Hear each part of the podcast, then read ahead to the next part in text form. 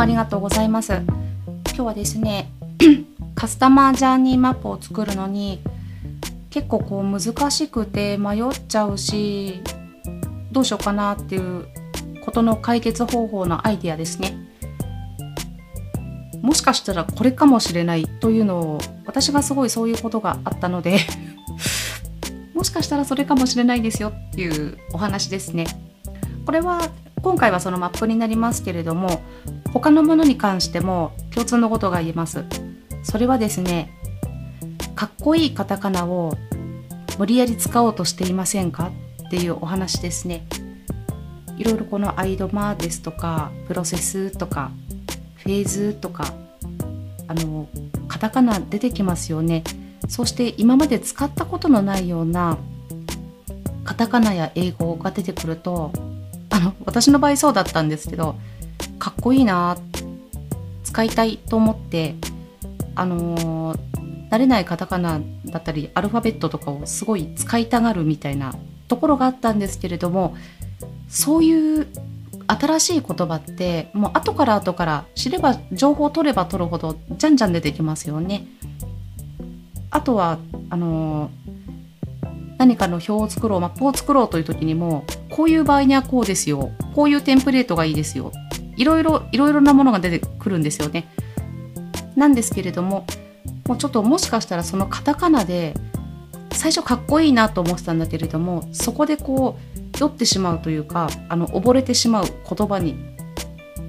ということに陥ってるかもしれないというお話ですね。私がそうだったことがあったので ですのであのかっこいいんだけれどもなるべくわかる言葉もう日本語にしても行動っていう言葉だと行動ってなる場合にはポチだけでもいいと思うんですね。そう興味関心っていう言葉もちょっとうんと思う場合には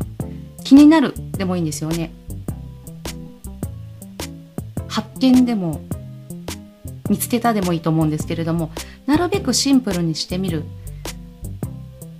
ということがいいと思うんですね。自分でいろいろ知りたくなっちゃってこう言うんですけれどもまずはあのああいう言葉とかっておそらく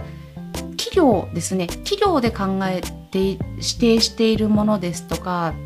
テンプレート型とかそういったものもあると思うんですね。それはですね大企業になりますと何百人何千人っていう方たちが共通認識する言葉が必要になりますよね。ですのでその言葉を統一するあとは日本語にしちゃうと長いしということになりますんであのアルファベットですごく短くしたり略語にしたり英単語を入れてきたりといったこと可能性もありますよね。ですので個人であ企業の方はあれなんですけれども個人でビジネスをする場合にはそこは別に自分が分かってればいいことなので、あの無理をしてそういうことをしなくてもいいというお話ですね。まあその知識はあった方がいいとは思うんですけれどもどうしてもこう難しい言葉が多くって何何何ってなってしまう場合にはその言葉の意味は何なのか自分のピンとくる言葉ですとか自分のお客様にピンとくる言葉ですね。そういったものに置き換えてみてそれでやってみるとだいぶ楽になるし分かりやすくなるし考えやすくもなるんですね。あととても楽しくなります。とその内容はこういうことだよっていうことを伝えるのもすごく楽になってくるんですね。